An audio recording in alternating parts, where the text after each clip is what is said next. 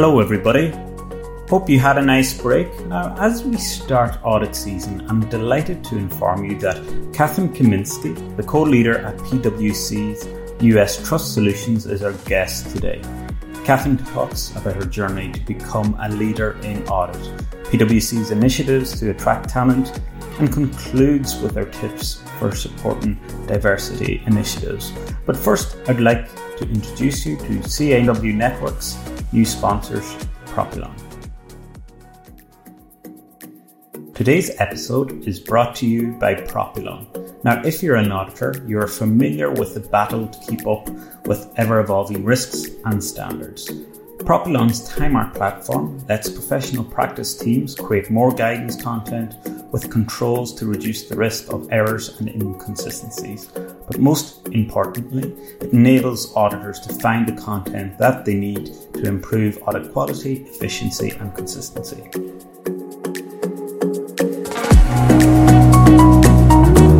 Welcome to the Difference Maker podcast, the show that highlights chartered accountants who are making a difference either in their industry, company, or for social good. A podcast created by CAW Network USA.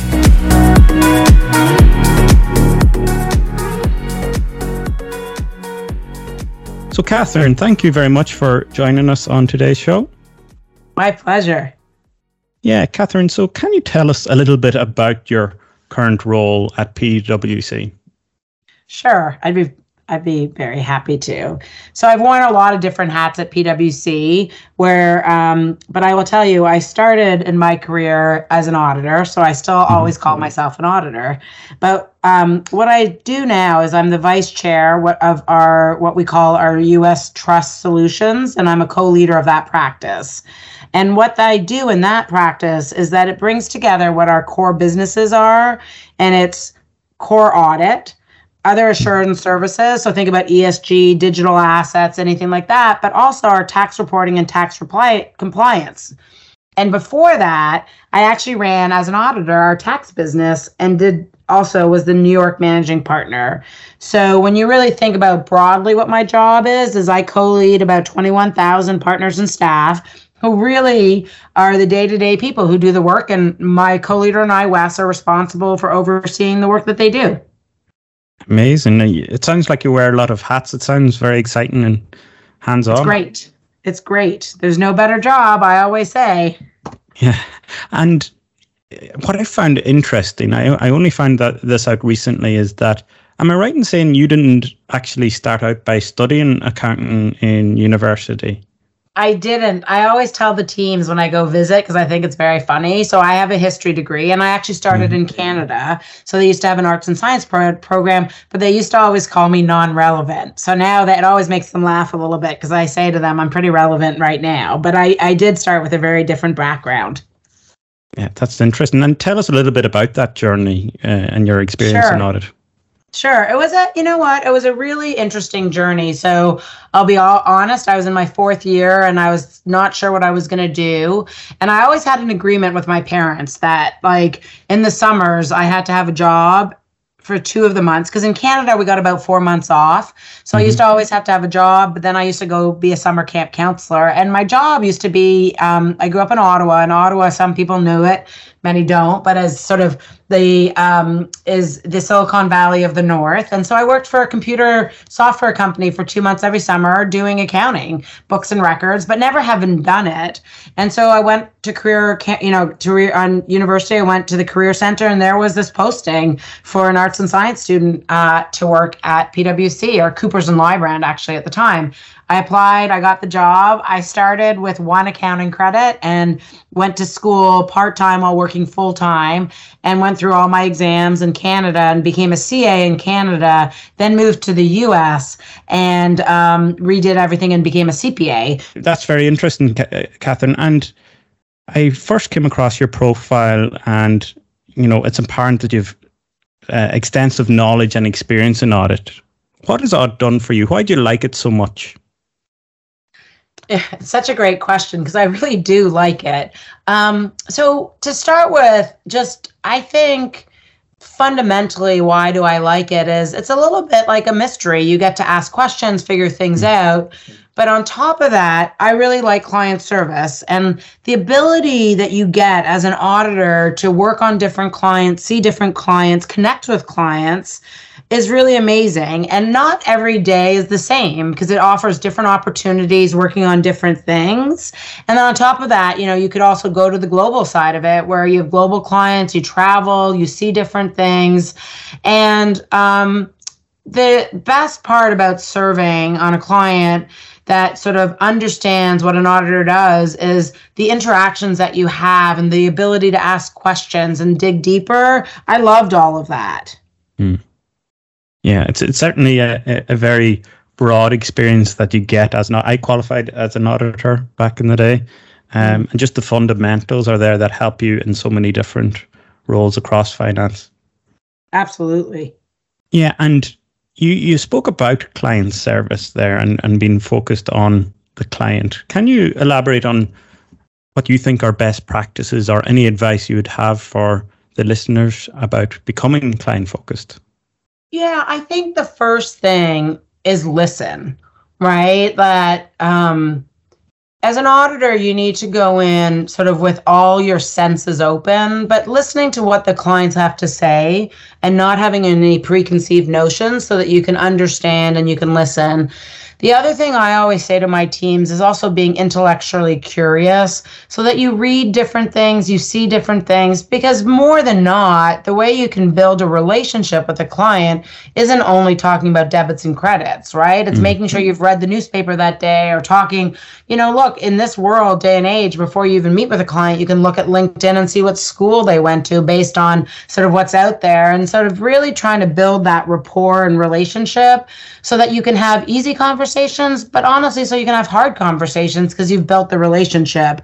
So I really think that um, that's so important when you think about broadening your horizons in accounting that it's not just about the numbers it's about relationship building and that's one of the ways that you can do it yeah and since i qualified you know the world has moved on a lot and what are the skills now that are required to become successful in audit?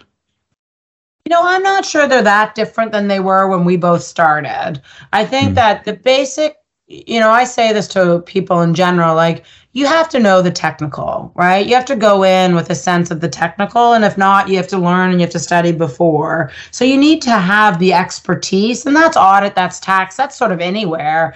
But I think the other things that come with it is um, staying in tune with the technology because you use data differently and you think about it differently. So I think, you know, it's no longer seven column or 14 column paper. You need to use the different tools. And honestly, it's not even Excel anymore, right? It's different tools and different things. But I think the basic premise for it hasn't changed that much because you know, accounting profession is so much more than just numbers, right? You do get this big, great front row seat to the business world and think about the important questions and issues facing businesses. So you need to be thoughtful and, and provocative. And so I think all of those things were there when we did it. I think the technology is a big change, but I think the base premise, relationships, client service, knowing the technical, and honestly being open to having really hard conversations because part of being an auditor is being skeptical and challenging, and you got to get comfortable doing that. Yeah, certainly. And, you know, we're hearing a lot from the accounting regulators and bodies globally that, you know, they need more auditors to meet the demand in the industry. Um, mm-hmm. Can you elaborate on the benefits of audit for professionals who are starting out in the career? Can you kind of elaborate more uh, if you were to try and convince those auditors to join? Yeah, I would start with there is no place, in my opinion, that you can start as a first year associate working with great groups of people, learning from both the people you work with, the people who you are your clients, and that you can move through an organization and have many different careers in mm-hmm. one job or many jobs in one career.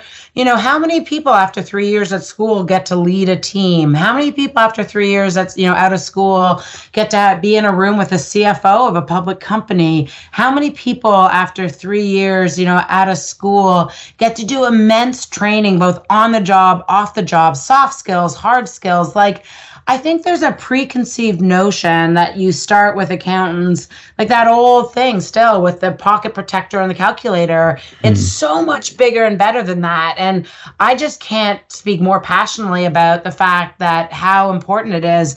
I have a, you know, I have three boys actually, two 15 year olds and a 16 year old. And I hope they go into accounting because I think it is the best basic premise to start your job in the world. It's a professional designation you can get early in your career and you never lose it, right? And mm. I'm not saying everyone wants to be a partner or wants to stay forever, but I don't think there's a better learning experience than starting as an accountant. Yeah, no, absolutely. And uh, I'm actually, uh, there's three in my family as well, and we all qualified in audit. So, yeah, uh, there you go. A fun, a fun dinner table at Christmas time. Uh, yes but yeah, no, certainly I hear you. Like audit, you get so much exposure to different business models, exposure to the business leaders that it stands yeah. to you no matter what role you go into, right? It's it's that generic business knowledge that you gain from from the audits. And meet great people, right? Like I think people would be surprised what a people business it is because it really is, right? Like the biggest assets that public accounting firms are our people. So like I think people forget like you get incredible people skills by doing it as well and working with different people and learning how to work with different people. So I, I think it's such a such an amazing place to work. Yeah. Now I want to talk to you a little bit about um, how firms can attract talent, do more to attract uh, talented uh, auditors into the to the profession. And I know you recently launched the PwC's reimagined people experience, yeah. for example. Can you tell us a little bit more about that? And then for our listeners who are, you know, auditors around the globe, what advice would you have for them for attracting and retaining talent? Yeah, so what PwC did, it's it's actually called My Plus, where we um, spent a lot of time thinking about our people experience and did a lot of research, um, not just talking to our own people or talking to our own partners, but we looked at talking to schools, talking to clients, talking to you know businesses about what do people want, what do they see, and there was a few themes that came out, and then one of the themes that came out a lot was personalization. You know, um, people uh, want their careers to be a little more personalized and making different choices that you know when when i grew up in audit um, you know i did spend some time in different businesses when audit was not as busy. So you know having that opportunity was a really big theme. So we're really looking over three years to really digitally reimagine and re and transform the way we deploy our people and the way we think about it but also looking at different aspects of it. The fact that going back to where I started, that we are incredible trainers of talent. So, how do you take the training of talent to teach people different skills, to have them deployed differently, to give them, you know, that excitement is really what we're focused on. Um, and, I, you know, my advice on all of this is, and I say this to our partners all the time, and we talk about it a lot, is each one of us have to tell our own personal story because we all stayed and each of us have different reasons to why we stayed. But I would tell you thematically, they're not all that different. We had great experiences. We make great met great people worked with really um, different clients had some really incredible challenges like intellectual challenges throughout what we did. And i think that we just don't tell our stories enough because once our people hear our stories it makes them want to stay. And i think that's what's so important. Yeah, no, absolutely. And uh, I think firms are starting to adopt better practices in, in, in that area and caring about their employees um, and their personal Absolutely. And and if I could say one other thing that I think is really important is that you know um, what we do matters. Like I really fundamentally believe that that um, I, luckily enough, had a grandmother uh, who was 98, and she used to go to the bank every day to get her money out. And I always say, like, because of the work that we did, my grandmother can go to the bank and get her cash out because the cash is there. And we should be proud of that and tell people about what we do because we do make a difference. Yeah, no, absolutely. And, and the functioning of the capital markets and, you know, all the scandals that have happened in the past, auditors have an important role to reduce the risk of that.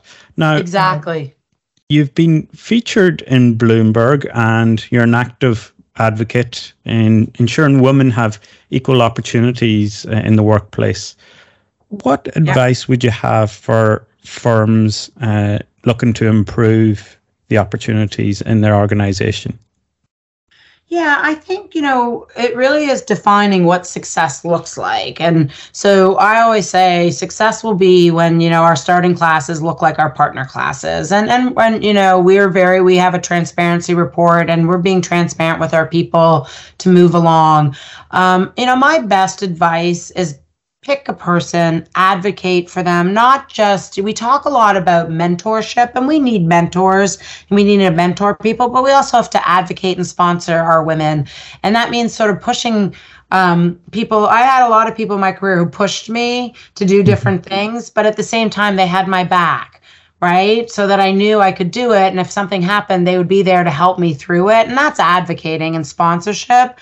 So I think it's, you know, very, um, salt of the earth, but pick that person, have their back, and push them, right? Because um, you'll get the best. And I really honestly believe when you're in a room with a group of diverse uh, professionals, everyone looking different, um, you get much better ideas and way better solutions. So it's good for business as well. And it's just the right thing to do. Yeah, you know, I think that's actually very good practical advice that is not talked about enough is the supporting of of uh, women in, in the workforce. And for any women who are working in audit, what advice would you have for them? Stick it out. I like I'd say to anybody, stick it out. But yeah. use ask a lot of questions. There's no there is no such thing as a dumb question.